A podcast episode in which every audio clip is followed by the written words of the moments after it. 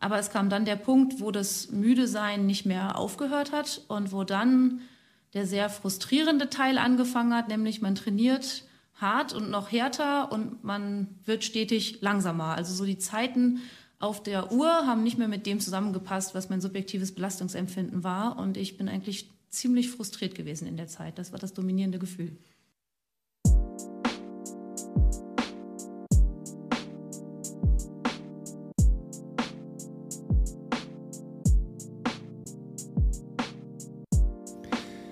Herzlich willkommen zu einer weiteren Ausgabe von Exercise Inside Out, der Podcast, wo Sport und Wissenschaft zusammenkommen.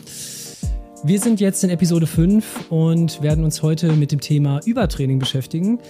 Ähm, das heißt, wir haben uns ja mehrfach damit beschäftigt, dass Sport und Bewegung gut ist, ähm, dass man da auch viel machen sollte, aber manchmal ist es auch vielleicht zu viel des Guten. Und deswegen werden wir uns heute mit dieser Folge auseinandersetzen. Ich bin aber nicht alleine. Ich habe mir nämlich äh, qualitativ sehr hochwertige Unterstützung gesucht in der Persona von Jonas, Jonas Fischer. Fischer. Ja, einfach weil man es kann. Ähm, das heißt, wir befinden uns jetzt gerade hier in Episode 5. Äh, die Klappe, erste, erster Take. Wir hoffen, dass es der letzte ist. äh, schönen guten Tag, Jonas. Hallo, hallo. Schön, dass ich dabei sein darf. Ja, ich freue mich. Ähm, bevor ich zu, zu Jonas komme und verrate, warum er ein ausgeklügelter äh, Übertrainingsexperte ist, äh, müssen wir natürlich erstmal hier äh, ein bisschen Stimmung äh, ähm, reinbringen, denn wir, wir befinden uns ja zum Start dieses Podcasts am vierten Advent in der Weihnachtszeit. Deswegen äh, werde ich kurz äh, alles dekorieren. Und schon haben wir hier äh, fröhliche Weihnachtsstimmung, ähm, auch im Podcast. Ähm, ja, wir werden uns mit dem Thema Übertraining beschäftigen und haben uns unter anderem gefragt, was ist überhaupt Übertraining? Wir werden also so ein bisschen Begriffe klären. Was ist Übertraining? Was ist Overreaching? Was ist Non-Functional oder Functional Overreaching? Dazu gleich später mehr. Wie äußert sich das? Welche Symptome gibt es im Bereich des Übertrainings? Ähm, dann wollen wir uns natürlich auch anschauen, äh, welche Risikofaktoren gibt es vielleicht in dem Bereich? Und äh, was können wir vielleicht aus zukünftigen Studien mitnehmen, die jetzt aufstrebende NachwuchswissenschaftlerInnen äh, planen werden, um da mehr Licht ins Dunkel äh, zu bringen. Alles das werden wir uns äh, genauer anschauen und ja, da freue ich mich drauf. Ich mich auch. Ja, cool. Okay, Jonas, ähm, ich würde vielleicht einfach ein kurz äh, ein paar Worte zu dir sagen, dass mhm. die Leute einfach wissen, äh, warum bist du so ein Übertrainingsexperte und äh, ja, wie sieht es äh, so bei dir aus? Ähm, ich fange vielleicht erstmal mit deiner Geburt an. Wenn ich es mir richtig aufgeschrieben habe, du bist in Bocholt geboren genau. und in Trier ja. bist du aufgewachsen. Genau. Trier verbinde ich mit sehr viel Wald und sehr viel Grün und sehr viel mhm. draußen sein. Ist das richtig? Die Stadt vielleicht an sich nicht, aber die Region drumherum, die Eifel, ist wirklich schön, kann man viel machen, viel wandern, an der Mosel auch. Ähm, ja, man kann draußen viel machen, auf jeden Fall. Ja. Hast du das auch äh, getan? War das für dich so ein. Äh ja, ich bin dann nicht direkt in Trier aufgewachsen, sondern im kleinen Dorf daneben. Und ja, wir waren viel draußen, wir waren äh, viel Fußball spielen, viel im Wald auch irgendwie rumgelaufen, ähm, bisschen ausprobiert. Spaß gehabt, ja. Man konnte, man, ja, wir haben das ausgenutzt, konnte viel machen. Jungs, die Fußball spielen, das ist, war wirklich ein wirklich, Novum, ja. das gibt es ja, gibt's ja gar nicht. Okay, was ich noch über dich weiß, ähm, du bist momentan, also du bist Leichtathletiktrainer, U16, U18. Ja. Ähm, machst also gerade deinen B-Trainer ähm, in der Leichtathletik und mhm. deinen C-Trainer im Bereich Triathlon. Ja. Wie kommst du denn an deinen C-Trainer Triathlon? Ja, ich habe da so einen ganz komischen Kurs irgendwie bei dem Herr Quittmann. Nein, super Kurs. Okay, gut. ähm, Jonas, schön, dass du da warst. genau, okay. nee, ich bin, bei, ich bin ja bei dir im Sul 1 Triathlon-Kurs voller Kurs, coole Leute und äh, ja, da kriegen wir, wenn wir es gut machen, am Ende hoffentlich alle einen C-Trainerschein. Genau, ja. wenn er es wenn gut macht. genau.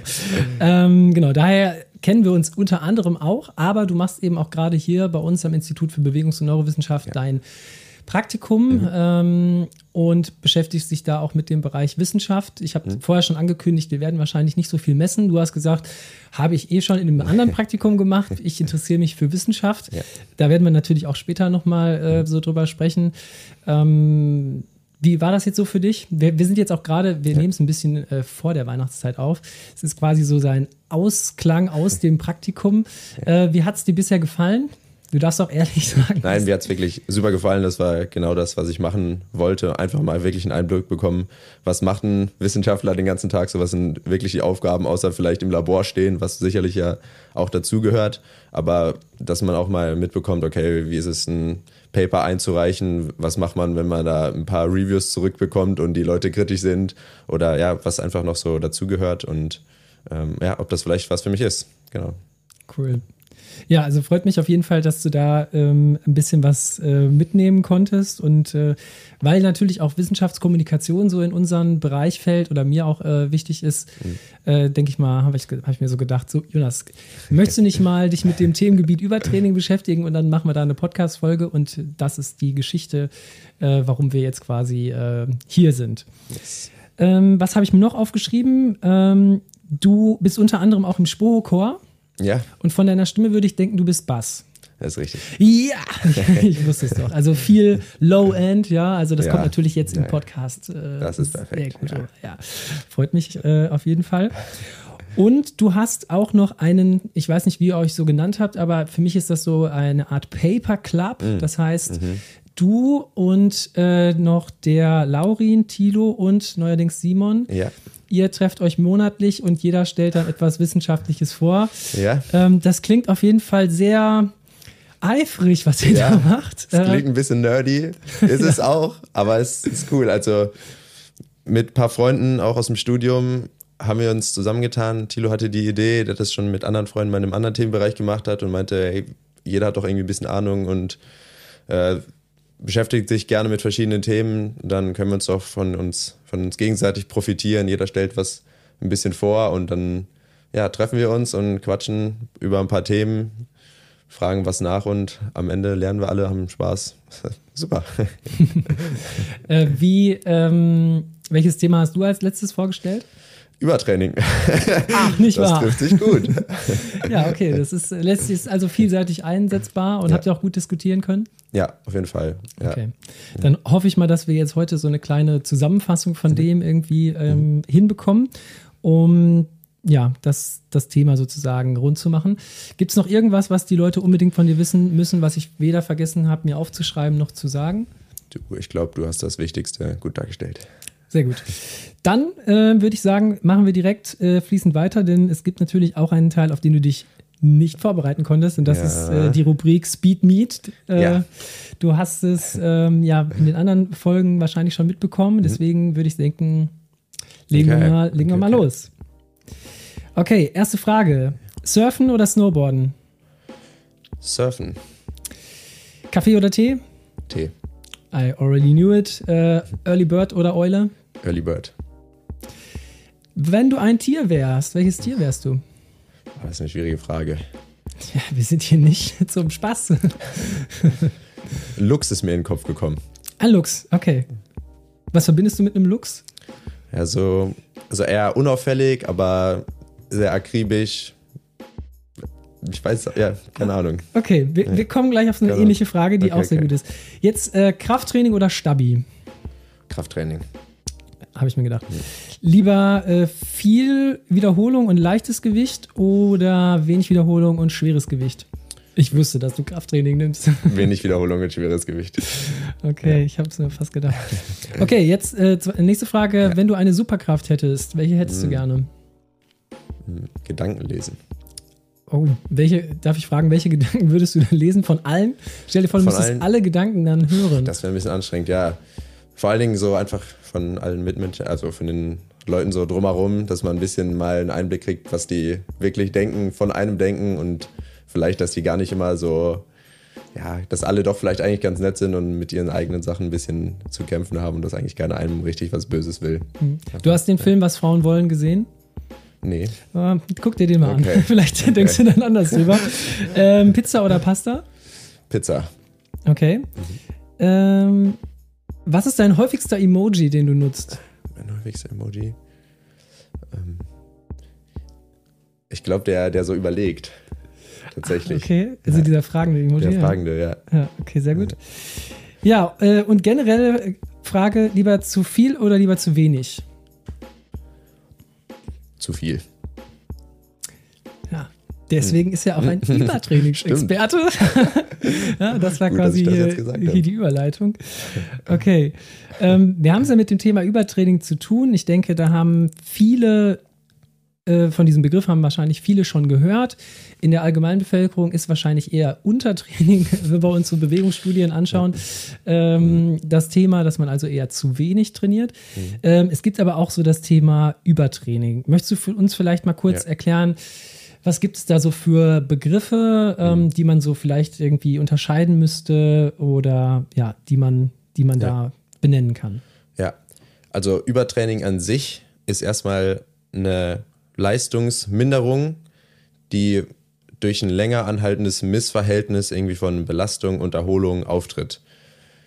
Was noch wichtig ist dazu zu sagen, dass man nicht so richtig weiß, warum es auftritt. Ja, Belastung und Erholung passen nicht so zusammen, aber alles andere an Krankheiten wird ausgeschlossen. Also daran liegt es nicht. Also man hat keine äh, irgendwie Eisenmangel, keine Anämien, keine kardiovaskulären Erkrankungen, ähm, keine Leber- oder Nierenschäden oder irgendwas, was halt dazu führt, dass die Leistung schlechter wird, sondern es sind irgendwelche andere Faktoren im Spiel, die man jetzt vielleicht auch nicht so auf den Punkt festmachen kann, sondern es spielen verschiedene Sachen mit rein, die sich am Ende darin äußern, dass man schlechter wird in dem, was man tut, obwohl man vielleicht auch viel trainiert und viel macht oder zumindest äh, für das, was man sonst macht, viel mehr Anstrengung und Wille aufbringen muss.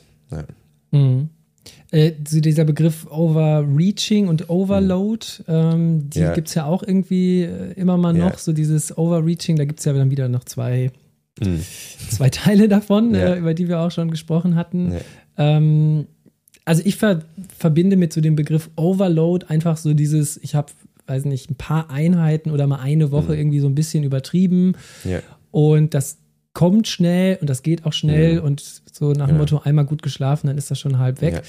Ähm, was hat es jetzt so mit diesem Overreaching zu tun? Was Mhm. würde ich persönlich sagen, so genau zwischen Übertraining oder Overtraining und Overload ähm, ist? Genau. Ja, ist genau, es, wie du gesagt hast, hängt im Prinzip dann damit ein bisschen zusammen, wie lange es dauert, um in den Zustand zu kommen und auch vor allen Dingen wieder, wie lange es dauert, um sich davon zu erholen. Also wenn man im Functional Overreaching, der eine Begriff, ist, dann dauert es vielleicht so eins, eher so ein, zwei Wochen, in dem man dann Ruhe, ruhig macht äh, oder tapert, bis man wieder hergestellt ist sozusagen. Beim Non-Functional Overreaching ist es ein bisschen gravierender, da dauert es vielleicht schon mehrere Wochen bis zu einem Monat oder so, bis man, bis man wieder fit ist und dann im Übertraining dauert es mehrere Monate. Manche haben auch noch länger damit zu, zu kämpfen. Dazu sagen müsste man eigentlich aber auch, dass es ein bisschen unterschiedliche Dinge trotzdem sind. Es hört sich an, als wäre es äh, so auf einem Kontinuum ganz klar, okay, ein bisschen, dann kommt es ins Overreaching, ein bisschen mehr Function, Non-Functional Overreaching und am Ende bis im Übertraining. Aber das kann man gar nicht so einfach so sagen, denn beim Overreaching ist es vor allen Dingen so, dass es akut erstmal ausgelöst ist durch wirklich durch viel, zu viel Training und bei einem Overtraining Syndrome, also beim Übertraining, ist es eher so, dass ähm, Faktoren wie Ernährung oder so damit reinspielen und man sich peu à peu ein bisschen äh, da in diese Situation bringt, was jetzt nicht irgendwie war, weil ich jetzt eine Woche zu viel trainiert habe oder zwei. Ähm, das ist äh, über längeren Zeitraum mit äh, mehr Faktoren, die da, die da noch reinspielen. Ja. Also man, man merkt eigentlich schon so, es ist äh, eine Thematik, die sehr äh, komplex ist, äh, die nicht so ganz übersichtlich ist und wo wir jeden auch so Fall. in der Recherche ähm, Schwierigkeiten hatten, Ja. manchmal so genau zu wissen, äh, um was geht es jetzt hier Ja. eigentlich. Aber was tatsächlich auch gar nicht so, ähm, ja, äh, gar nicht so ein junges Thema ist, sondern eigentlich schon wirklich, äh, ja, schon seit einigen Jahren irgendwie bekannt ist, ähm, was man da, was man da so äh, mitbekommt. Und ähm, ich kann das vielleicht mal jetzt gleich auch im Video, also wir haben ja auch auf Spotify ein Video, da kann man das natürlich auch machen. Dafür muss ich das nur gerade einmal kurz umstellen. Ähm, denn wir haben es ja hier, ähm, das kann ich vielleicht mal gerade hier einstellen. Ähm, nehmen wir mal dir. Würde ich vielleicht mal kurz so einen kleinen historischen Überblick geben ähm, von dem, was wir so gelernt haben und was wir so, äh, was man so kennt, um da mal zu schauen, äh, wie lange gibt es das eigentlich schon. Und wenn meine technischen Skills das zulassen, dann müsste man das jetzt eigentlich gleich auch sehen. Ähm, das sieht man jetzt einmal kurz hier.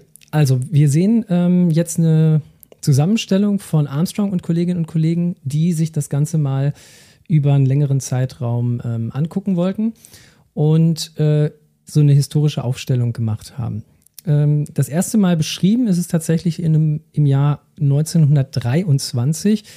Ähm, zwar noch nicht mit dem Namen Übertraining, sondern da ging es jetzt erstmal darum, dass äh, man festgestellt hat, dass eben die athletische Performance äh, sich ähm, reduziert hat.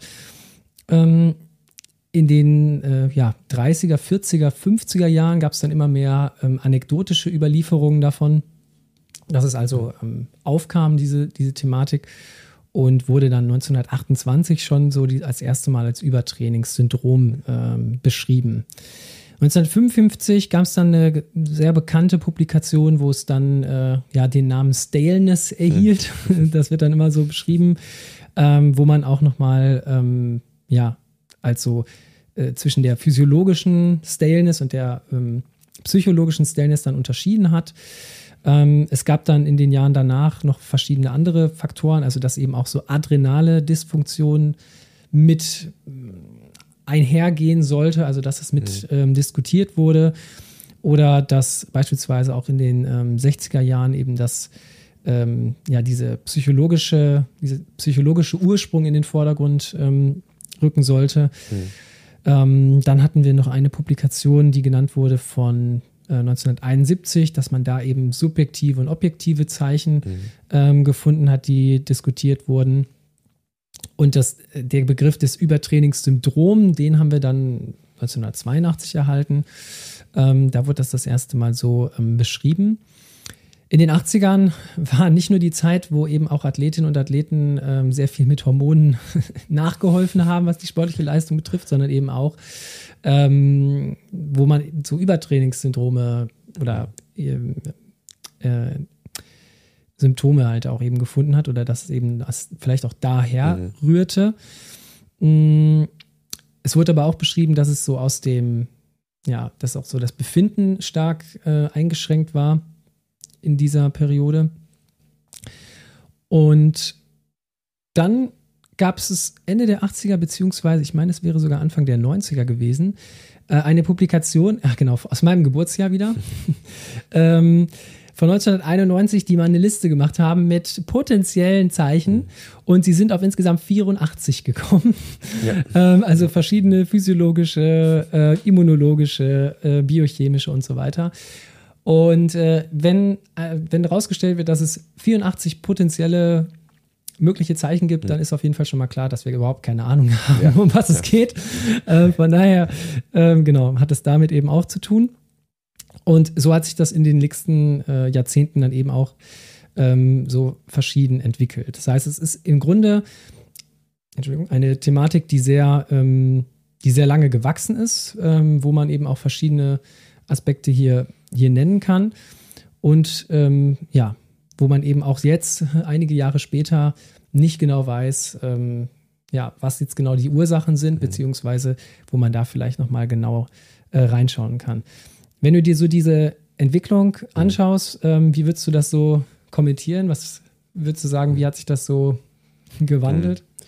Ja, also ich glaube, früher, und da hat sich erstmal noch gar nicht so viel getan, war es sehr viel beschreibend, einfach, was finden wir bei den Athleten, was äh, können wir da sehen und dann gucken, ja, haben irgendwelche Parameter einen Zusammenhang mit Übertraining und ich glaube, erst jetzt so richtig wird ein bisschen, äh, ja, ge wird gemerkt, dass die Studien, die dazu durchgeführt wurden, alle vielleicht nicht so optimal waren und dass man ähm, noch viel detaillierter reinschauen muss, dass man nicht nur eine Gruppe braucht, die irgendwie im Übertraining ist und optimalerweise die auch gar nicht irgendwie durch zwei Wochen super hartes Training dahin bringt, weil dann sind wir wahrscheinlich am Ende nicht im Übertraining, sondern im besten, im besten Fall im Functional oder Non-Functional Overreaching ähm, und dass da einfach noch einiges jetzt äh, passieren musste und auch noch muss, um da mehr herauszufinden. Ja, mhm.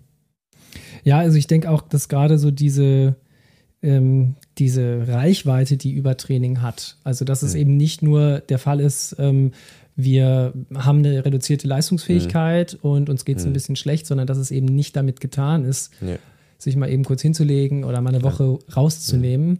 sondern dass, wenn wir wirklich von Übertraining sprechen, ist das halt nichts, was sich so mal eben mhm. quasi ergibt mhm. oder wo man mal so eben ähm, drüber schauen kann. Aber ich fand spannend, dass auch von vornherein schon klar war, dass es nicht nur einfach körperlich, dass die müde sind und ein bisschen Pause machen müssen, sondern beim, beim Begriff Stainless gab es ja auch da schon beide Komponenten, die physische und die psychische. Ich glaube, das ist auch wichtig hervorzuheben, dass das nicht nur körperlich ist, sondern gerade oder vielleicht auch besonders ähm, ja, psychische Aspekte da auch im Vordergrund stehen.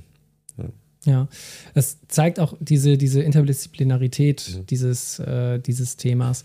Ähm, wollen wir uns vielleicht nochmal ähm, genau anschauen, welche Symptome haben wir denn? Also wir haben jetzt ja viel mhm. gesagt, es kann in sehr, sehr viele Bereiche reingehen.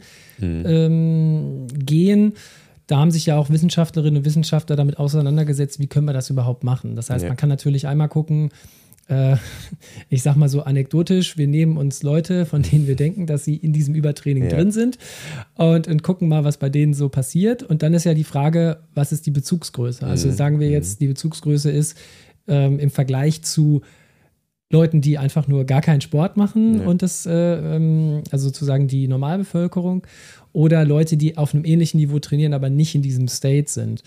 Ähm, was sind so deine Erkenntnisse von dem, was du aus der Literatur gezogen mhm. hast, wie diese Vergleiche ähm, mhm. A getroffen werden können und B, mhm. ähm, wie hat der, die Wahl der, der Bezugsgröße da vielleicht auch einen, einen, Einfluss? Ja, das ist auf jeden Fall spannend, weil die letzten die Jahre oder fast alles, was an Forschung gemacht wurde, war im Prinzip so, wir nehmen eine Gruppe von Leuten, eine Gruppe von Sportlern, die einen versuchen wir ins Übertraining oder das Functional Overreaching zu bekommen und die anderen machen ihr normales Training locker weiter und dann gucken wir am Ende mal, was die Unterschiede sind. Jetzt in letzter Zeit, da war gerade die Arbeitsgruppe von Cadigiani sehr beteiligt, die das nochmal neu aufgezogen haben und gesagt haben, okay, wir nehmen wirklich eine Gruppe von Leuten, die im Übertraining sind und die bringen wir nicht dahin, sondern wir nehmen wirklich welche, die durch ihr eigenes Training, durch lange Monate dahin gekommen sind, schauen natürlich erstmal, ob die die Kriterien erfüllen, klar.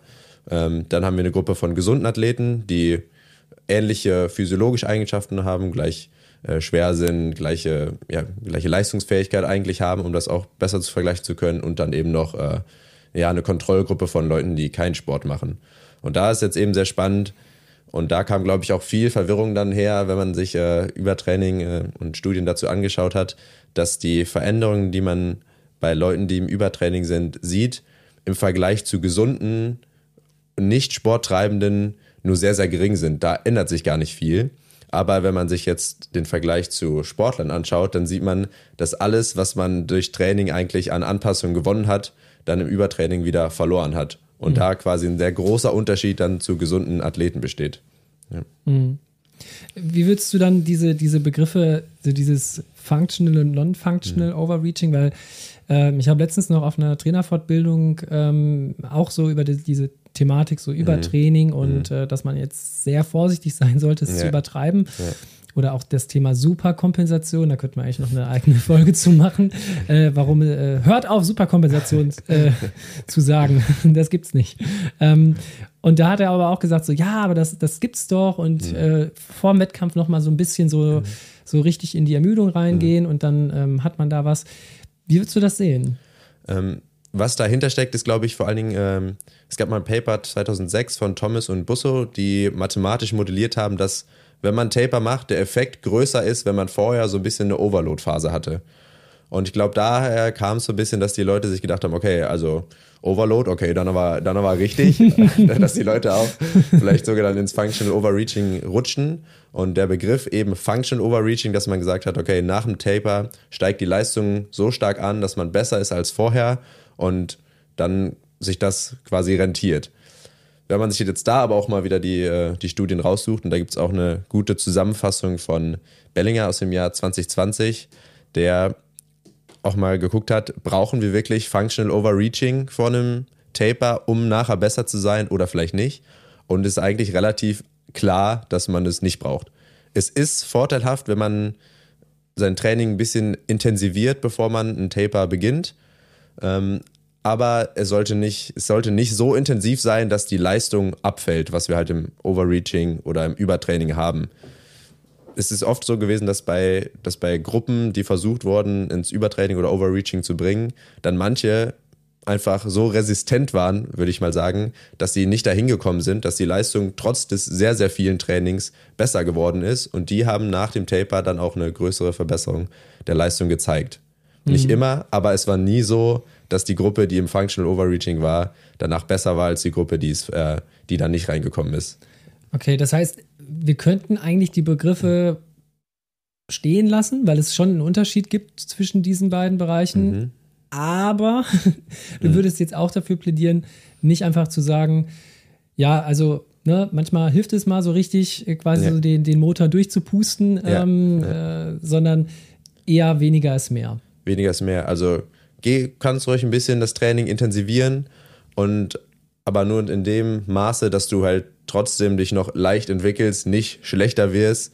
Du darfst auch müde dabei sein, klar, das ist ein, das passiert durch Training, gerade wenn man hart trainiert, aber nicht so, dass du wirklich schlechter wirst mit der Leistung, um danach durch den Taper einen größeren Effekt zu haben. Das ist nicht so. Und ich würde auch noch dazu sagen, dass das Risiko, auch irgendwelche Infekte oder ähnliches sich zu holen, natürlich größer ist, wenn man in so einen Function Overreaching äh, State reinkommt. Im Gegensatz, als wenn man einfach nur ähm, ja, wenn man viel trainiert, aber nicht so stark, dass die Leistung wirklich auch schon abfällt. Hast du Daten zu der Prävalenz von äh, Übertraining? Also wie viele hm. Leute betrifft das jetzt, die jetzt sich das anhören und ja. denken so, hm, ich interessiere mich für Sport. Hm. Ich schaue Exercise Inside Out Podcast. äh, ja. Ist vielleicht der Anteil ein bisschen höher.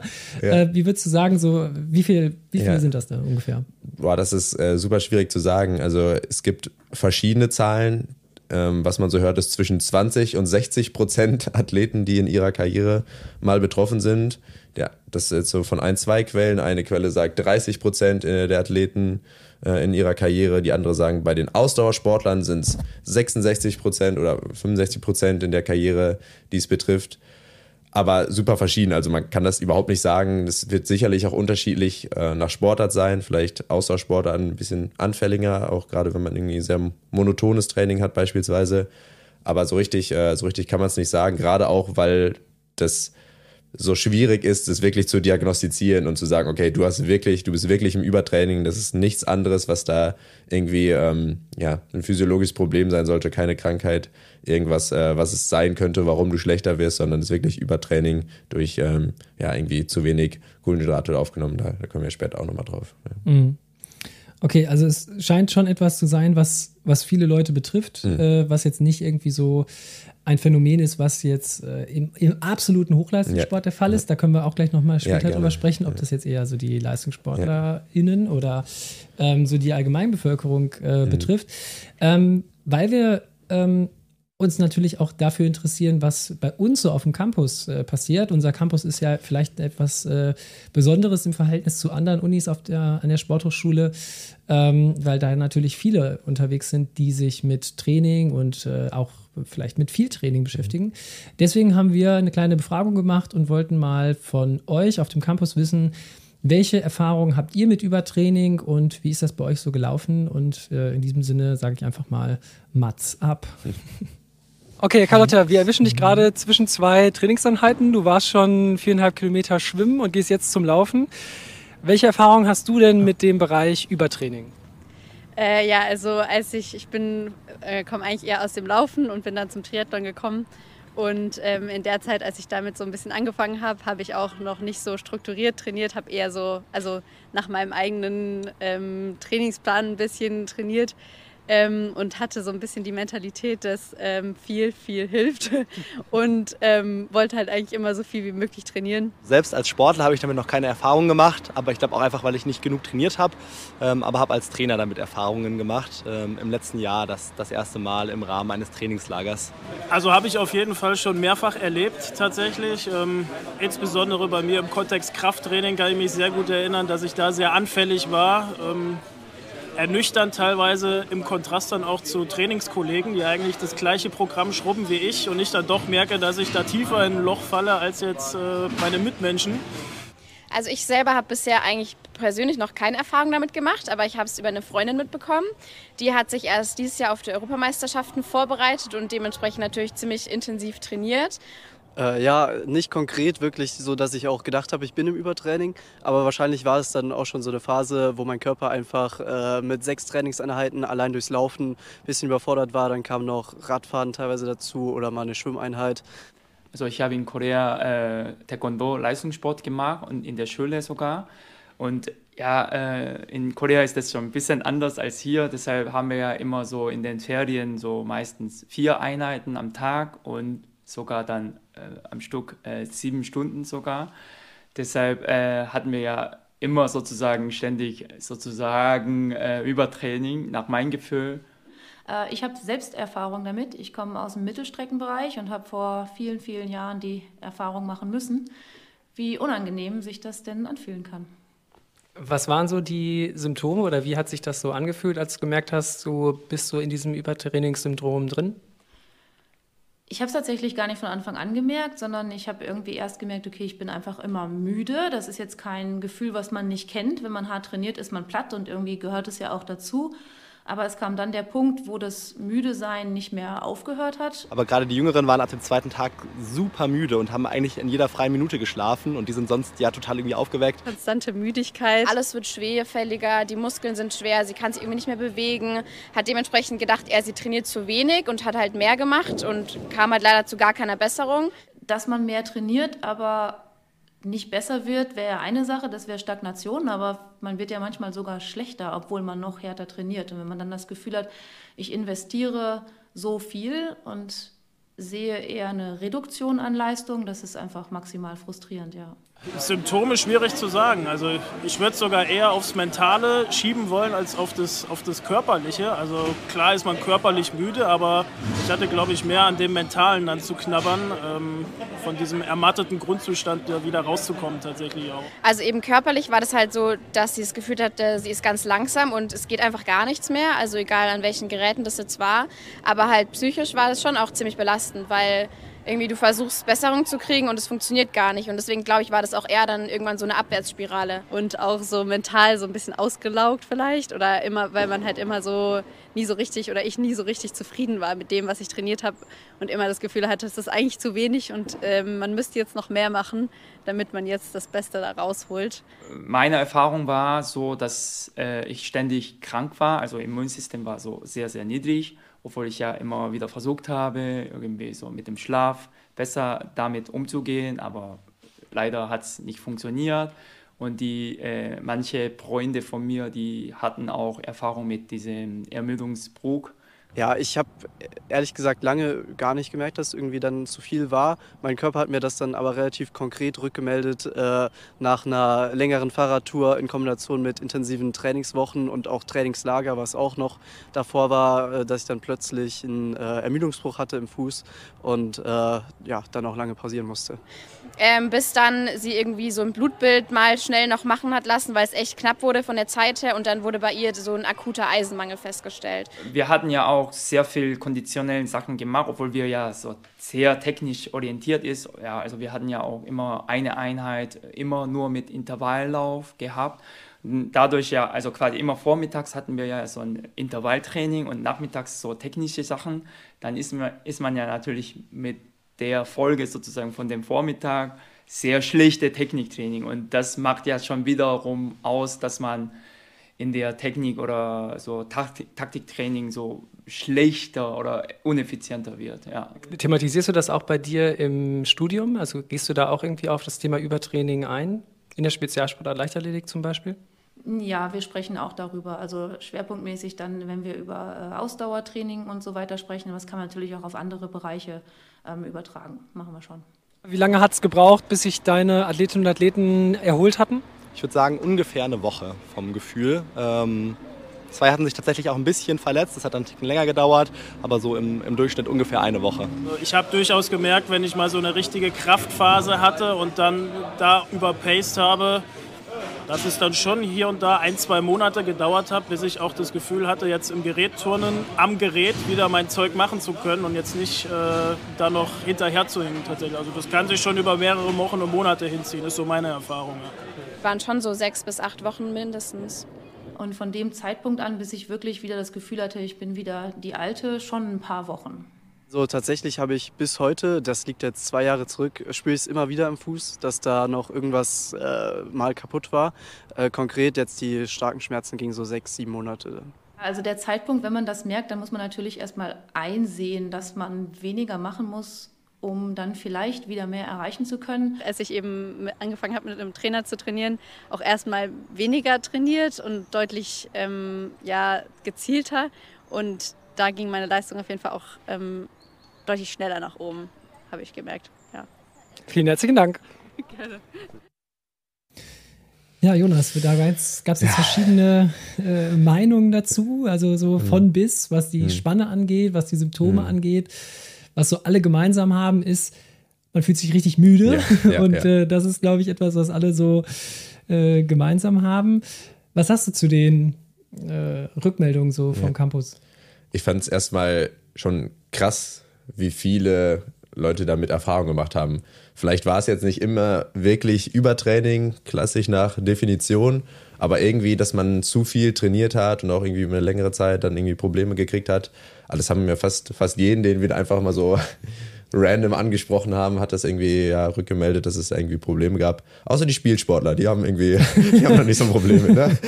ja, also jetzt könnte man das so oder so interpretieren. Entweder haben die ein gutes Belastungs-Erholungsmanagement oder die trainieren halt nicht richtig so und machen nur Biergarten. Nein, natürlich nicht. Das war nur Spaß. Das war nur Spaß. Nein.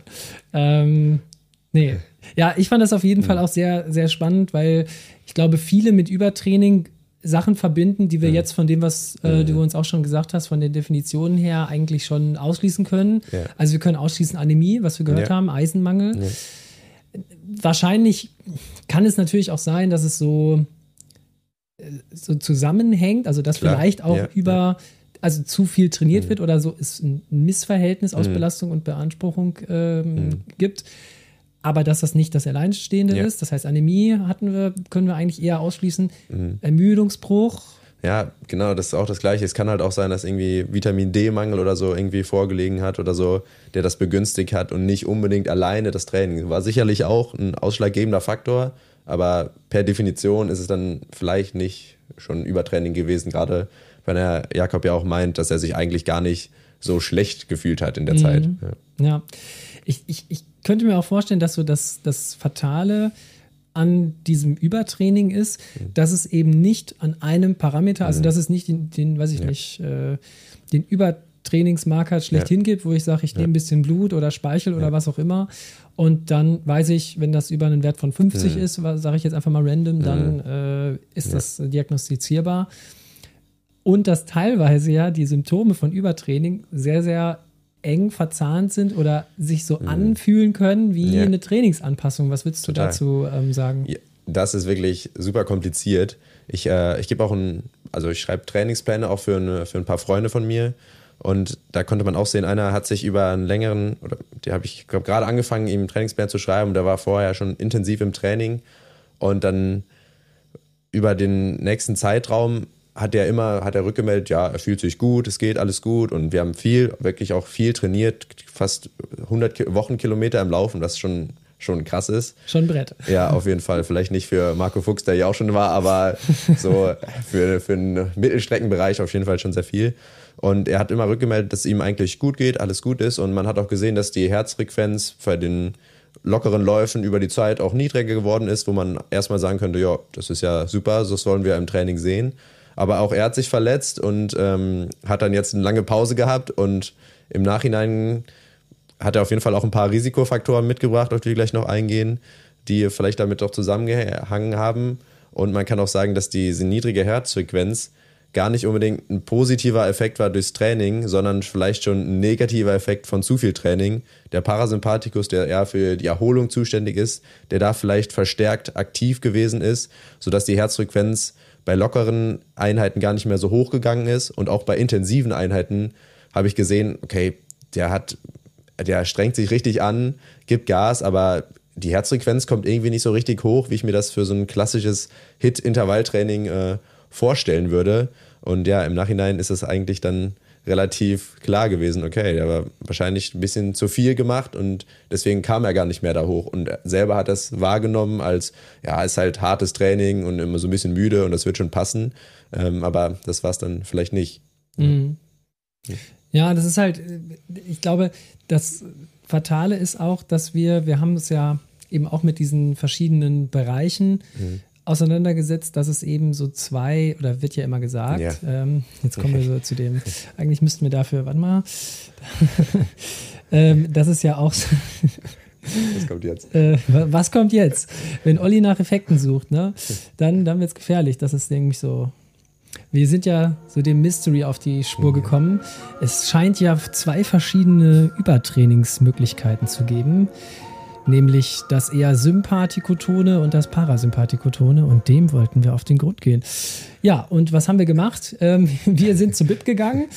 Ähm, haben, ich habe festgestellt, dass ich auch nach acht Jahren Sportstudium noch nicht alle ja. Varianten kenne, wie man an äh, Artikel kommen kann. Und äh, wir sind dann aber in die Archive der Sporthochschule gegangen oder uns wurde sehr, sehr stark geholfen und haben uns da äh, von dem Herrn Israel ähm, auf dieses Paper oder auf diesen Beitrag in der Medizin und Sport von 1971 wird immer verwiesen, wenn es um diese Einteilung geht. Mhm. Und äh, da gab es dann auch einen, einen, entsprechenden Artikel mit dem Titel zur Problematik des Übertrainings aus internistischer und leistungsphysiologischer Sicht. Wer sich diesen Artikel äh, ziehen möchte, einfach äh, E-Mail an äh, o.quidmann.dshs-köln.de, dann äh, leite ich das gerne weiter. Und da wird eben genau das beschrieben, dass es eben von dieser Übertrainingsmöglichkeit eben dieses Parasympathikotone und Sympathikotone gibt. Und das macht es ja noch mal schwieriger. Das heißt, wenn wir jetzt bestimmte Reaktionen sehen, dann kann es halt Übertraining sein oder mhm. das Gegenteil kann übrigens auch Übertraining ja. sein und das ist halt das Fatale. Ähm, ich fand es, als ich das durch, hast du den auch äh, nochmal mhm. gesehen? Mhm. Ich fand es echt erstaunlich, was 1971 schon alles beschrieben wurde, mhm. auch was Risikofaktoren mhm. angeht, was ja. wir als nächstes Jahr auch machen. Aber das so richtig hat es mich nicht überzeugt. Also, dass das jetzt diese, diese Einteilung gibt. Also, er beschreibt das schon, ja. aber irgendwie wird es nicht so, nicht so klar belegt. Ja, also, ist nicht so eindeutig, wo es herkommt. Also, er, er beschreibt das ja alles gut und was die Eigenschaften von dem einen, von dem anderen sind, aber mir hat das auch ein bisschen gefehlt, äh, die Grundlage, wie er darauf überhaupt kam. Also, mhm. wo er das hat. Wenn wir mal vielleicht auf so ein paar äh, Beispiele eingehen, also es gibt dann natürlich auch so eine Übersichtstabelle, wo mhm. es dann eben diese verschiedenen ähm, Bereiche gibt. Mhm. Und diesem ähm, Sympathikoton-Übertraining wird generell so eine, ähm, ich sag mal, erhöhte ähm, Erregbarkeit ähm, mhm. dargestellt. Das heißt, dass man im Grunde nicht mehr richtig zur Ruhe kommt. Ja. Ne, der Ruhepuls ist erhöht und so weiter. Man hat Herzklopfen, äh, Ruhepuls ist beschleunigt. Also das mhm. kann eben ein Zeichen sein.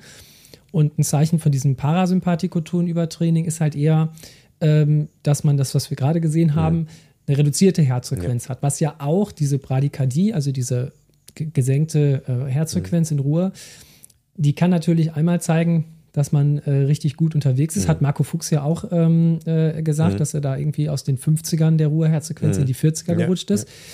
Ja. Ähm, und was man sich dann aber eben anschauen muss, ist, in welchem subjektiven Empfinden ja. findet das Ganze statt. Ne? Das hattest du ja auch ähm, mit, deinem, mit deinem Freund so äh, erfahren, oder? Ja. ja, total. Das subjektive Empfinden spielt eine super wichtige Rolle dabei, um wirklich differenzieren zu können. Geht jemand ins Übertraining oder sind das Anpassungen, die wir eigentlich haben wollen? Natürlich, wenn man einfach Leistungstests jede Woche macht, dann sieht man auch, wenn man jedes Woche einen äh, V2 Max-Test macht, sieht man vielleicht auch, ob das gutes Training ist oder nicht. Aber wer macht das schon?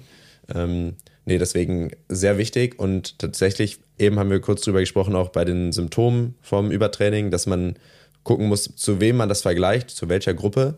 Und es gibt ganz wenige, drei, vier ähm, Symptome, die wirklich ähm, ja nur in der Übertrainingsgruppe auftreten und anders sind als bei gesunden Athleten und der nicht trainierenden Kontrollgruppe.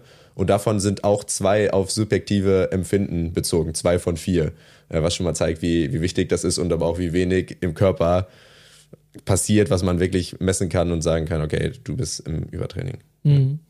Ähm, wenn, wenn wir uns jetzt mit dem, mit dem Thema Übertraining beschäftigen und jetzt einfach sagen, okay, mit den konkreten Messparametern wird es mhm. schwierig. Gibt es irgendwelche, wo du sagen würdest, ah, da kann man es ein bisschen mhm. dran sehen? Genau, die ich jetzt auch gerade schon mal angesprochen hatte. Das werden zum einen äh, erhöhte Müdigkeit, also wirklich starke Müdigkeit durch halt durch das Training, ähm, verringerte Vitalität, dass man auch einfach wenig Energie hat, vielleicht wenig Lust, schnell frustriert ist, solche Sachen.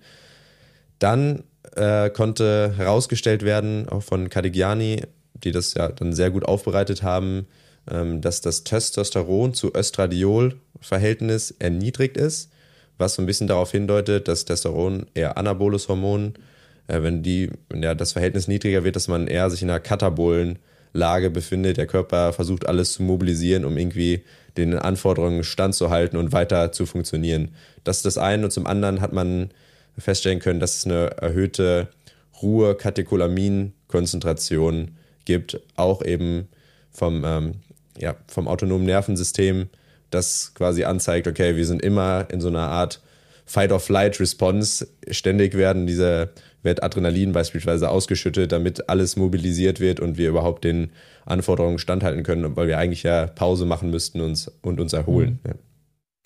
Ja, und das, das Spannende ist ja, dass von all den Sachen, die du gesagt hast, kann ja durch Training, also es wirkt ja auf alle diese Sachen mhm. und gerade auch so das Thema Müdigkeit. Äh, also es muss jetzt nicht, äh, man muss jetzt nicht irgendwie Angst haben, oh, ich bin jetzt vom Training ja, total müde. Das kann natürlich auch ein gutes Zeichen ja. sein, dass man sagt, ja, man mhm. muss jetzt nicht bei jeder Trainingseinheit mhm. komplett platt sein. Ich mhm. glaube, das ähm, ist auch langfristig klar, dass das auch ja. nicht funktioniert. Aber dass es eben ähm, über einen langanhaltenden Zeitraum, anhaltende mhm. Müdigkeit, mhm. diese Verhältnisse, nicht mhm. die absoluten Sachen und ja, eben auch ja. vor allen Dingen subjektives Empfinden.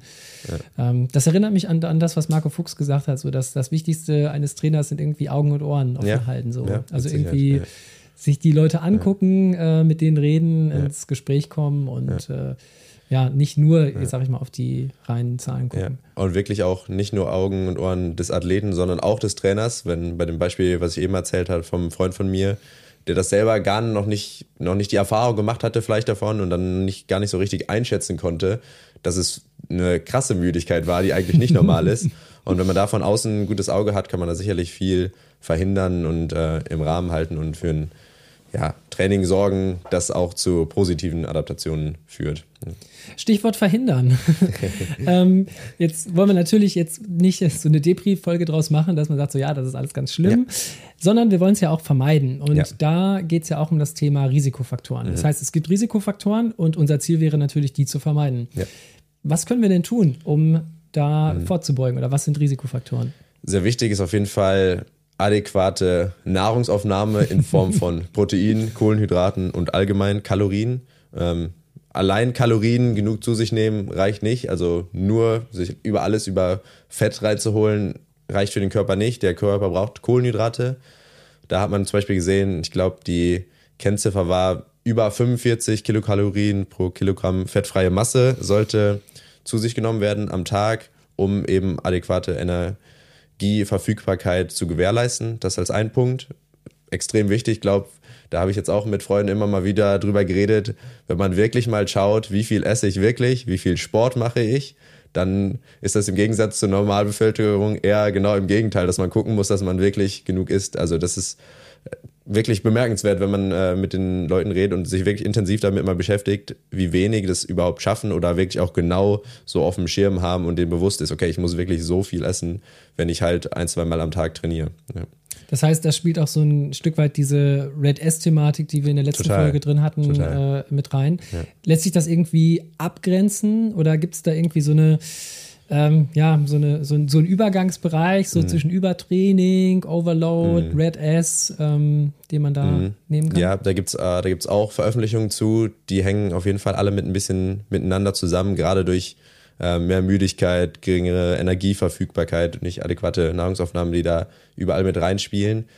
Was so ein bisschen als Unterschied aufgezeigt wurde, ist äh, ja auch physiologisch beim, beim Übertraining ist eher die Hypophysen, ja, Hypothalamus-Hypophysen-Nebennierenachse betroffen und beim Red S eher die Hypothalamus-Hypophysen-Gonadenachse, also die Keimdrüsen, die da betroffen sind, im Gegensatz zur Nebennierenrinde was eben für Cortisol, Adrenalinausschüttung und so weiter verantwortlich ist, die eher beim Übertraining. Das so als kleiner Unterschied, aber es gibt wirklich sehr große Deckungsbereiche und das ist nicht immer so einfach auseinanderzuhalten. Ja. Mhm. Okay. Ähm, das heißt, das sind erstmal die ersten Sachen, die du Ja, äh, das im erstmal gucken, äh, erstmal checken, ob da die, die Aufnahme passt. Bei, Kohl, äh, bei Proteinen war so als Regel oder grobe Angabe mehr als 1,6 Gramm pro Kilogramm pro Tag aufzunehmen. Was ist so das Maximum, was du verschreiben würdest? Weil da gibt es ja auch in der Das Praxis Maximum. sehr große Unterschiede, Ja. so bis drei, vier, fünf. Ja, ich bin eigentlich nicht so ein Fan, so super viel Proteine aufzunehmen und zu sagen, oh, hier muss er noch den nächsten Shake und das und das alles mitnehmen. Ich glaube, wenn man zwei schafft, was auch gar nicht so easy immer unbedingt ist, für die einen mehr, für die anderen weniger, Hast du das? Ja. dann, äh, dann ist man schon ziemlich safe. Also zwei, wenn man wirklich mal nachrechnet und zwei Gramm pro Kilogramm schafft, ich glaube, das, das passt erstmal. Ja. Das, das wäre die Ernährungsseite. Dann ähm, spielt natürlich nicht nur Ernährung mit rein, sondern auch Stress allgemein. Da wurde so ein bisschen herausgestellt, dass viel Arbeiten neben dem Training oder Studieren, irgendwelche kognitiven Anstrengungen, wenn man da über so sieben Stunden noch zusätzlich neben dem Training pro Tag kommt, dass das auf jeden Fall ein Risikofaktor ist. Und ich glaube, wenn man wie normale Menschen arbeitet, acht Stunden Tag hat und dann noch ein, zwei Trainings hat, ja, dann hat, bringt man den Risikofaktor schon, schon direkt mit. Und damit hängt dann auch sicherlich nachher zusammen, vielleicht auch durch geringe Zeit, dass der Schlaf schlechter wird. Nicht unbedingt die Dauer tatsächlich in den, in den Studien. Das ist gar nicht, äh, gar nicht so viel verändert gewesen, aber die Qualität. Man schläft nicht so gut, subjektiv. Ähm, man bewegt sich viel in der Nacht, man wacht öfters auf. Ähm, das ist auf jeden Fall auch ein Anzeichen, wenn man das subjektiv bewertet. Wie gut habe ich geschlafen? Irgendwie, wenn man da, wenn man das so von 1 bis 10, 10 ist perfekt geschlafen, wie ein Baby, die Nacht durch, dann, wenn man da irgendwie unter 6 von 10 ist, dann sollte man sich vielleicht Gedanken machen, ob man da irgendwie ein bisschen was, bisschen was ändern könnte. Das heißt so, gerade auch so in dem Bereich ähm, Schlaf, Stress, was man jetzt vielleicht erstmal nicht mit Training in Verbindung bringt, äh, weil wir natürlich immer einen Trainingsplan und keinen Ja. Erholungsplan Ja, haben. ja. Äh, vielleicht sollte man da auch mal so ein bisschen für, für sensibilisieren.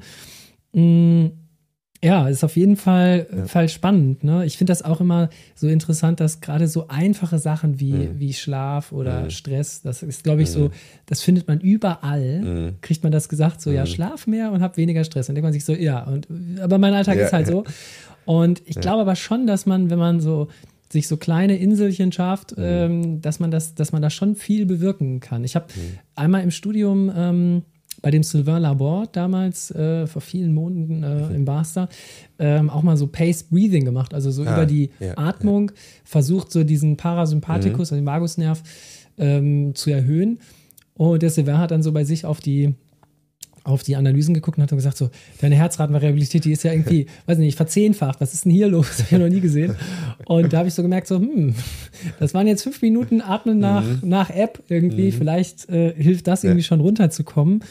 Und gerade Schlafqualität, ich meine, wir haben alle irgendwie ein Smartphone und ja, wir gucken vielleicht auch mal vorm Schlafen. Das soll man natürlich nicht vor, vorm Schlafen nochmal äh, aufs Smartphone gucken, ne, irgendwie Blaufilter anmachen. Also vielleicht müssen wir da nochmal eine Folge machen, wie schläft man besser oder so. Ja. Es sind eigentlich die Basics, die jeder kennt, aber das ist wirklich das ist die Grundlage. Dann braucht man auch nicht anzufangen irgendwie mit Eisbären oder so. Bevor man die Sachen nicht richtig macht, äh, kann man sich über alles andere erstmal erstmal streiten. Und was ich auch spannend fand, dass die Risikofaktoren, die ich jetzt dargestellt habe, die so in der Literatur auftauchen, wir, Training kommt gar nicht vor. Also da kann man, also ist ganz spannend eigentlich. Es liegt nicht, nicht mehr am Training, sondern es sind andere Faktoren und da sind wir halt auch gerade bei der Definition vom, vom Übertraining. Und äh, deswegen wurde auch sogar vorgeschlagen, das nicht Übertrainingssyndrom zu äh, nennen, weil es vielleicht gar nicht mehr am Übertraining, sondern an anderen Faktoren liegt, sondern Paradoxical Deconditioning Syndrome. Ein Begriff, der aber noch nicht so angekommen ist. Da, wenn man den mal bei PubMed eingibt, dann findet man, glaube ich, zwei oder drei Studien, aber das war's Ah, dann auch. Ich glaube, der klingt jetzt gerade erstmal nicht so sexy irgendwie. Ja, Vielleicht muss man da äh, überlegen, ob es der, ob's der werden kann. Okay.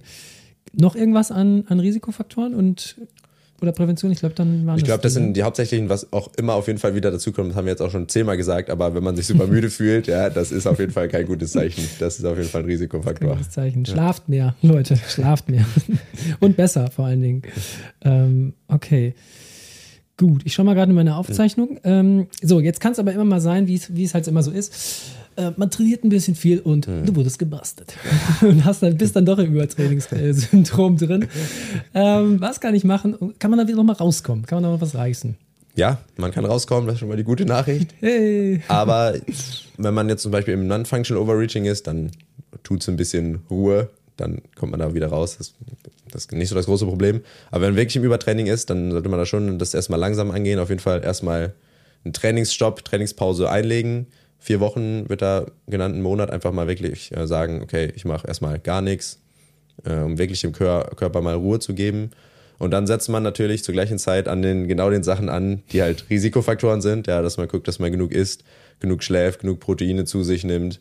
Ähm, da kann man in Sachen Schlaf, Hygiene haben wir auch, hast du auch gerade schon zum Beispiel angesprochen mit Smartphone und dass es dunkel genug ist, Temperatur und so weiter. Da kann man ja überall einiges machen, dass man die Stressoren ein bisschen reduziert. Wenn man das alles erstmal angefangen hat dann, und auch Training pausiert hat, dann kann man wieder einsteigen nach einem Monat mit lockerem Training und dann sukzessive auch ein bisschen in die Intensitäten nach und nach wieder mit reinnehmen. Und es schafft es eigentlich dann auch, ja, je nach Individuum super unterschiedlich, wie lange es dauert, ähm, aber schafft es eigentlich schon dann wieder zum normalen Training zurückzufinden. Und das ist ja auch das, was die, die Leute an der Spur dann berichtet haben, dass es mal einen Monat oder zwei auch dauert, aber dann die Leistung wieder, wieder hergestellt ist. Ja. Mhm. Ja, also man, man muss sich im Grunde dann auch die Zeit geben. Ich glaube, das ist Fall. halt wichtig, ja. dass man nicht einfach sagt, so, ja, äh, ich mache jetzt eine Woche Ruhe und dann, mhm. äh, ne, so ist es nicht, wenn man mhm. wirklich drin ist. Mhm. Ähm, aber dass es jetzt nicht etwas ist, was man jetzt über Jahre mitschleppt. Nee, wenn es kein Ermüdungsbruch ist. aber ist tatsächlich gibt es auch noch keine Studien, die sich angeschaut haben, ob Leute fünf Jahre, nachdem sie im Übertraining waren, noch irgendwas an Besonderheiten aufweisen. Also vielleicht doch irgendwas, aber sind die erstmal nicht da, beobachtet. Wenn du fünf Jahre im Übertraining bist, diesen Nee, ich meine, so. nachdem die sich erholt ach, haben. Ach so, dann, also, dann ah, okay. fünf Jahre später. Ja, gut, das ist natürlich, ähm, aber da will ich jetzt gar nicht zu weit reingehen. Das ist mhm. ja grundsätzlich so ein Wissenschaftsproblem, dass mhm. wir ja oft in den ja, ja. Zeiträumen denken, in denen wir PhDs machen können und in ja. denen wir Drittmittel akquirieren können und so. Und weil es keine selten fünf Jahresprojekte mhm. gibt, außer du hast es richtig drauf, äh, wird das wahrscheinlich schwierig. Das stimmt. Ähm, ich stelle mir gerade vor, einen Ethikantrag zu stellen, äh, um quasi Leute fünf Jahre im Übertraining zu lassen. Ob das, äh, ob das dann durchgehen würde, ich glaube nicht mal bei uns. Da, da passt vielleicht eine, eine, Frage von mir rein, einfach mal dich. Ich habe ja viele Studien, viele Studien zum Thema gelesen, du ja auch. Mhm. Aber eine ist bei mir ein bisschen rausgestochen. Und zwar das Design, was ja vielleicht nicht optimal ist, war meistens so, dass sie irgendwie ein, zwei Wochen normal trainiert haben. Und dann wurde aber mal drei, vier Wochen richtig losgelegt, noch ein bisschen, bisschen was draufgepackt an Training und danach nochmal einen Taper gemacht, um zu gucken, wie sich die Leistung erholt. Mhm. Meine Frage wäre von den Studien, was war so der größte Prozentsatz, der noch zum normalen Training in der intensiven Trainingsphase dann draufgepackt wurde, um ah. die Leute dahin zu bekommen? Okay, das heißt, 100% wäre das, was die in der Baseline gemacht haben und Ne, genau, die Prozentzahl, die noch draufkommt jetzt sogar. Ja, okay, das heißt, 58 wäre quasi 158 genau, Prozent von dem. Genau. Was kommt drauf? Was, genau. Das höchste? Von oder? Trainingsdauer, wenn wir auf Trainingsdauer uns beziehen. Ja. Also Volumen im Sinne von Zeit. Genau, Zeit. Das höchste? Ja. Oh, Ah, gut. Also Hast du ein paar jetzt, Zahlen im Kopf, was also so normalerweise weiß, passiert? Also ich weiß, dass die Paratriathlon-Nationalmannschaft ja. äh, mal beschrieben hat, was sie im Trainingslager machen. Oh, ja. ja. Und da waren sie bei 137 Prozent, mhm. also 37 Prozent drauf. Ah, okay, ja. Ähm, ja. Und ähm, ich habe mir dann mal angeguckt, was äh, ich bei meinem Athleten ja. aufgeschrieben habe. Das haben wir auch publiziert. Da waren wir eher so bei 200 Prozent, also das Doppelte.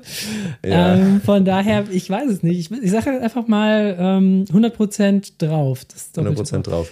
Normalerweise wird es tatsächlich so 40 bis 50 Prozent draufgepackt, mhm. dass du bei 140, 150 Prozent bist. Ah, das ist bestimmt mehr, als ich gerade gesagt habe. Kutz aus dem Jahr 2007 die haben 273 Prozent draufgepackt. Das heißt, über das Dreifache. Fast, ja, über, fast, ja, genau. das, das heißt, wenn die vorher 10 Stunden trainiert haben, waren das waren hinterher 35. Genau, das muss man jetzt ein bisschen einordnen. Die haben 5 bis 8 Stunden vorher oder die normale Gruppe die Woche trainiert, aber die anderen sind dann trotzdem auf einmal dann auf ihre 20 Stunden die Woche gekommen. Wenn man vorher 5 bis 8 trainiert und dann auf einmal 20, dachte ich schon, okay, das ist, das ist ordentlich. Für wie lange dann? Für, ich glaube, für drei Wochen tatsächlich. Oder vier, vier Wochen waren es. Vier Wochen. Auch progressiv noch gemacht. Also, ja. Ach, und, und Läufer waren es. Was, es war nur Lauf? Nur Laufen. Aber das, das kannst ja. du doch schon dahin von den ja. Okay. Macht das bitte nicht zu Hause nach, das habt ihr alles nicht gehört. Ich weiß nicht, wie das durch die Ethik gegangen ist. Okay, ouch. Ja, ja. und? Was, was, was kam jetzt äh, was ja, kam daraus? Es haben nicht alle geschafft, das so durchzuführen. ah. Überraschung. Surprise. Warte mal, warte mal, warte mal. Oh, ups, ich muss natürlich. warte mal. Oh, Hä? Okay. naja, okay. Ja, aber es sind tatsächlich welche ins Function Overreaching gelangt. Hm. Ja. Wie aber, wie es ja eigentlich auch sein sollte Ja. in der Studie. Aber das fand ich, fand ich krass. Also ich, ich musste wirklich fünfmal mir das durchlesen und nochmal genau alles nachgucken, um, damit ich jetzt hier keinen Quatsch erzähle. Aber die haben wirklich 273 Prozent, steht in den Ergebnissen, draufgepackt. Alter Schwede, okay. Und die waren, die, so schlecht waren sie auch nicht. Sie waren so 10,30 bis 11,0 auf 3000 Meter. Also nicht besonders, nicht mega gut, aber jetzt auch nicht schlecht oder untrainiert. Ne? Aber das dann auch so ruckartig zu, zu Mhm. steigern. Also gerade im Laufen würde ich ja immer, Ja. Ich, bin ich ja sehr, sehr, sehr, sehr defensiv geworden, so mit meinen Ja, total. Überlastungserscheinungen, die ich manchmal hatte, Ja. äh, da wirklich ganz langsam zu steigern. Und boah, ja, ich glaube, den Ethikantrag hätte ich gerne Ja. gesehen, was da irgendwie äh, rausgekommen, äh, rausgekommen ist. Ähm, ja. Das heißt, wir sind im Grunde jetzt schon so fließender Übergang in die, den Bereich gegangen, was sollten Ja. zukünftige Studien noch machen, was Ja. ist irgendwie offen. Ja. Ich denke, in allen Wissenschaftsgebieten, aber wahrscheinlich auch in Mhm. der Sportwissenschaft ist ja oft so das Problem der Kontrollgruppe. Also Mhm. wenn ich einfach eine Studie gruppenbasiert mache, dann Mhm. habe ich halt einfach das Problem, dass äh, ich da nicht weiß, was wäre, wenn die genau, also die Ja. Leute, die ich hatte, genau das gemacht hätten. Mhm. Ähm, ist natürlich schwierig dann in einem Crossover-Design Mhm, über längere klar. Zeit und so. Ja, Ne? ja. Schwierig hatten wir gerade schon. Was würdest du sagen, sind so die krassen offenen Fragen, die Mhm. sich noch so ergeben? Zum einen, da können wir auch an letzte Folge quasi nahtlos anknüpfen. Zu Frauen gibt es äh, fast gar nichts, wie es da im Übertraining aussieht. Ach nee, wir- Ja, ja äh, ganz überraschend. Nee, da, das, das ist auf jeden Fall noch eine Riesenlücke. Dann könnte man sich anschauen, die Risikofaktoren, ob die auch irgendwie zu leicht unterschiedlichen Formen vom Übertraining führen. Also ob- wenn man nicht genug Kohlenhydrate zu sich genommen hat oder wenn man extrem viel Stress durch Arbeit oder so nebenbei hatte, ob das auch zu verschiedenen Formen von Über, Übertraining führt. Das wäre eine Sache, die man sich angucken kann. Ähm, und was auch sehr spannend ist, da gab es auch ein bisschen, gibt es da schon zu, aber welche Athleten vielleicht anfälliger sind ähm, oder prädis, äh, prädestiniert dafür, ins Übertraining zu gelangen. Hm. Ja, das wäre noch spannend. Also man konnte zum Beispiel äh, schon zeigen, dass wenn man eher äh, Typ 2, also schnelle, zuckende Muskelfasern besitzt, dass man da eher vielleicht ein bisschen schneller ins Übertraining äh, gerät, weil die einfach länger brauchen, um sich wieder zu erholen. Ähm, und was auch ein Faktor war, auf, was wir ja auch eben schon kurz angesprochen haben, ist das Athletenniveau. Ähm, es gab eine Studie, da hat, äh, hatten die Probanden im Mittel eine VO2 Max von 74. Was, Das ist sehr, sehr was hoch. sehr, sehr hoch ist, auf jeden Fall. Und die haben es auch fast nicht geschafft, die Leute ins Overreaching zu kriegen. Also da konnte man auf jeden Fall auch sehen, okay, hohes Trainingsniveau, dann wird es tatsächlich eher schwierig, schwerer. Nicht, wie man jetzt vielleicht denkt, ah, okay, die Profis, die super viel trainieren, bei denen ist es vielleicht gefährlich, da, dass die ins Übertraining gelangen, sondern eher im Gegenteil, die noch nicht so viel machen, die nebenbei noch Familie, Job und sowas haben, dass da die, ja, dass da eine höhere Gefahr besteht, ins Übertraining zu rutschen. Das ist, denke ich mal, eine ganz, ganz wichtige Ja. Message, dass viele Leute, die vielleicht denken, naja, Übertraining, so viel trainiere ich nicht. Es gibt Leute, die mehr trainieren, es gibt immer Leute, die mehr trainieren. Aber ähm, dass man eben auch gerade die Leute, also für mich persönlich sind so die, die am gefährdetsten sind, meiner Meinung nach, so die klassischen Age-Group-AthletInnen. Ja, auf jeden Fall. die einen Job haben, die eine Familie haben, Mhm. die äh, dann immer noch zig Stunden die Woche trainieren Mhm. ähm, und eben auch diese ganzen Risikofaktoren mitbringen, was also einfach erhöhte Belastung, Stress Mhm. und so weiter angeht. Also da ziehe ich immer den Hut, da denke ich manchmal auch so, das ist eine krassere Leistung, wenn dann solche Leute weiß ich nicht, eine Stunde länger brauchen für eine Triathlon-Langdistanz, aber halt dann einfach trotzdem alles noch um sich rum total. managen und nicht äh, sich nicht mal selber dehnen müssen, sondern dass das dann, ne, Profis äh, Ja, machen das dann teilweise, ähm, lassen sie dann nur noch dehnen, was ja auch in Ordnung ist. Ja. Und ähm, ja, was eben dann auch ja ein präventiver Faktor ist, eben wenig Stress äh, zu haben. Ja. Ja, also das fände ich auf jeden Fall auch sehr, sehr spannend, weil ich auch aus dem, aus dem Radsport äh, Trainer gehört habe, die sagen, dass gerade so die Leute, die so glykolytisch unterwegs sind, Ja. also so Sprinter, also nicht die Leute, die auf der Bahn sind, so Förstermann-mäßig, sondern die nach viereinhalb Stunden noch über 1500 Watt äh, im Sprint dann äh, für ein paar Sekunden halten können, äh, dass die gerade im Training so ganz vorsichtig mit denen Mhm. umgehen, um eben die Leute A nicht zu verheizen und B Ja. ähm, da so ein bisschen äh, da Ruhe reinzubekommen, weil die wissen, wenn die da im Intervalltraining das zum Beispiel übertreiben, Mhm. dass die dann davon ähm, einige Probleme dann haben, Ja. auch in der Erholung. Das fände ich auf jeden Fall spannend und man könnte daran anknüpfen, was äh, der Israel 1971 Ja, ähm, ja. äh, gemacht hat, wo es ja darum geht, dass so diese Kraft- und schnelligkeitsorientierten Mhm. Sportarten eher dieses sympathikotone Ja. Übertraining haben und die, die eher so dieses ähm, ausdauerorientierte Sportarten Mhm. haben dann eher so dieses parasympathische äh, Mhm. Übertraining.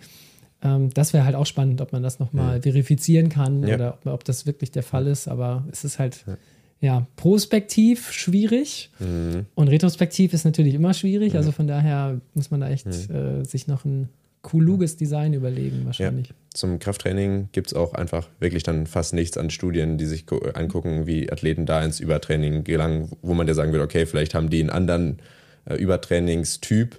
Ähm, das wurde auch von anderen Wissenschaftlern jetzt dargestellt. Wir kennen im Prinzip jetzt nur den einen, von dem anderen wird erzählt, aber ob es den wirklich gibt, ja, vielleicht, aber nachgewiesen wurde es auf jeden Fall noch nicht. Das auf jeden Fall, wie du meinst, das, das müsste man sich einfach nochmal anschauen, aber ja, sicherlich nicht einfach, Athleten überhaupt erstmal zu finden, die im Übertraining sind oder, oder waren. Das ist eine große Schwierigkeit. Und dann noch dazu Kontrollgruppen, die gleich ähnliche äh, anthropometrische Eigenschaften beispielsweise aufweisen, um dann auch mit Sportlern und ja, Nicht-Sportlern noch zu vergleichen. Mhm. Ja, zum Beispiel, wenn man sich als Beispiel einfach nur Testosteron anschaut, dann haben Übertrainingsathleten und Gesunde, die nicht Sport machen, eine gleiche, gleiche Konzentration und man würde sagen, ja, okay, hat sich nichts geändert, aber Sportler haben dann, die trainiert sind, haben erhöhtes Level und da wird es schon nicht auffallen. Wenn man sich, wie gesagt, das Verhältnis dann anschaut, dann, dann fällt es auf, aber so eigentlich nicht. Das ist auf jeden Fall eine große, große Schwierigkeit von den Studien ähm, im Design. Cool. Okay. Gut, dann würde ich sagen, fassen wir vielleicht nochmal die, die Ja. wichtigsten Key Facts Ja. äh, zusammen. Das heißt, ich brauche, um also quasi Risikofaktoren zu vermeiden und das präventiv zu machen, ich sollte Ja. erstmal mir weniger Stress machen. Ja. Ne? Also ein bisschen ne? weniger Stress, am besten weniger als sieben Stunden körperliche Arbeit, äh, kognitive Arbeit Ja. am Tag. Das heißt, ähm, ja, vielleicht einfach mal mit dem Chef reden oder der Chefin und äh, gucken, ob man das darüber begründen kann, weil wir das jetzt gesagt haben. Schlafqualität verbessern Mhm. Ja. mit allen Lifehacks, die einem einfallen, Mhm. ähm, aber einfach ne, zu, zur Ruhe kommen Ja. und am besten ne, abends dann nicht. Äh, ich habe irgendwann noch mal, äh, letzte Woche Sonntag irgendwie, bin ich auf die Idee gekommen, um halb elf noch eine Hit-Einheit zu machen. Das war auf jeden Fall nicht so gut für die Schlafqualität. Ne? Das wird auch gezeigt, dass Sympathikus noch länger aktiviert danach und man kommt einfach nicht so zur Ruhe. Was auch spannend ist tatsächlich, wenn man viel trainiert, ist auch das Hungergefühl für längere Zeit, gerade wenn man intensiv trainiert, noch ein bisschen runtergefahren. Was auch nochmal problematisch ist, wenn man sieht, okay, wenn du viel trainierst und dann viel intensiv trainierst, dann hast du vielleicht auch erstmal noch weniger Hunger. Gut, dann wird es vielleicht nochmal schwieriger, genug zu essen. Und dann, das ist ja der, der, der dritte Punkt, so alles, was mit Essen zu tun hat, also genug Energie. Mhm. Ne, also diese 45 äh, Ja. Kilokalorien pro Kilogramm. Dann haben wir ähm, genug Kohlenhydrate, also auf jeden Fall mehr als 5 Gramm, Mhm. wahrscheinlich deutlich mehr, je nachdem, Ja, wie viel ja. trainiert wird. Ja. Und so, ich sag mal, anderthalb bis zwei Gramm äh, Protein. Proteine pro Kilogramm und Tag. Ähm, und am besten wahrscheinlich auch verteilt. Also nicht einfach sagen, das hatten wir ja auch, hatte ich Ja. auch ähm, mit Laura besprochen, Mhm. dass man nicht einfach sagt, so ja, dann kippe ich einfach am Ende alles rein und äh, das passt dann schon unterm Strich, ähm, sondern eben, dass das auch Mhm. äh, so der Fall ist. Auch generell tatsächlich äh, wurde auch irgendwo hervorgehoben, dass ähm, gerade nach der Nacht, wenn der Körper eher, eher in einer Katabolenlage ist, weil lange nichts an Nahrung zugeführt wurde, dass Leute, die dann früh, äh, dass die dann aufstehen und direkt zum Sport gehen und dann oh, gar keine Zeit mehr fürs Frühstück und direkt zur Arbeit, dass sie sich quasi den ganzen Tag, bis sie richtig wieder essen, so in einer Katabolenlage befinden und die Anpassung gar nicht so richtig erreichen, weil über so einen langen Zeitraum dem Körper ähm, die Mittel fehlen, um einfach Strukturen aufzubauen. Da vielleicht äh, hervorzuheben, dass auch schon, genau, was du sagst, nicht an einer Mahlzeit und auf keinen Fall am Ende des Tages irgendwie alles nachholen, sondern am besten schon morgens starten und dann über den Tag verteilen. Mhm. Also das ist wieder dieses typische Kaiserkönig-Bettelmann. ja. Schema, was wir äh, schon gehört haben. Äh, für die Leute, die sich jetzt vielleicht noch für die Thematik äh, interessieren und sagen, Mensch, jetzt will ich aber auch wirklich alle die, die Details wissen und äh, genau verstehen, was da, was da so passiert. Ähm, wir können auf jeden Fall, äh, spreche ich für uns beide, ja, auf ne? ähm, kann auf jeden Fall hier dieses Buch empfehlen von ähm, Kadegiani, Overtraining Syndrome in Athletes. Super beschrieben. Mega. Ähm, wirklich sehr, sehr viele äh, Inhalte, ähm, ne, Springer-Buch und äh, fasst im Grunde auch sehr, sehr viel zusammen, auch sehr, sehr stark studienbasiert. Ähm, und ähm, ja, ist wirklich eine sehr, sehr schöne Sammlung mit verschiedenen Inhalten äh, zu der Thematik, wie unter anderem, nachdem ich jetzt hier das ganze Preface äh, durchgemacht habe, und es gibt noch ein About the Book und es gibt noch die Main Disciplines und jetzt kommen die Contents, äh, gibt es natürlich auch verschiedene Inhalte, was jetzt äh, Einleitung angeht, ähm, historische Perspektive, ähm, so klassisches äh, Verständnis, methodologische Schwierigkeiten und Limitationen im Bereich der Wissenschaft, dann natürlich auch neuere Erkenntnisse ähm, und wie sich das vielleicht auch abgrenzen lässt. Da kommt auch der Begriff, den du ähm, mhm. genannt hattest, noch mit auf, dass man das äh, im Grunde hier mit bedenkt. Ähm, was sind so verschiedene klinische Ansatzstellen dafür, um das ähm, zu machen? Also wirklich etwas, was wir äh, wärmstens äh, empfehlen würden, um da so einen äh, guten Einstieg quasi zu ja. haben in die Thematik. Auf jeden Fall. Sehr schön.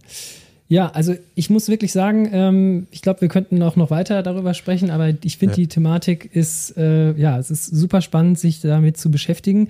Und ich finde gerade so am Ende des Jahres, ja, wir sind jetzt ja gerade so quasi im Weihnachtsspecial, ähm, das kommt natürlich jetzt auch mit der Musik rüber, äh, ist das doch eigentlich eine schöne Nachricht, weil was haben wir im Wesentlichen gesagt? Macht euch nicht so viel Stress. Ja.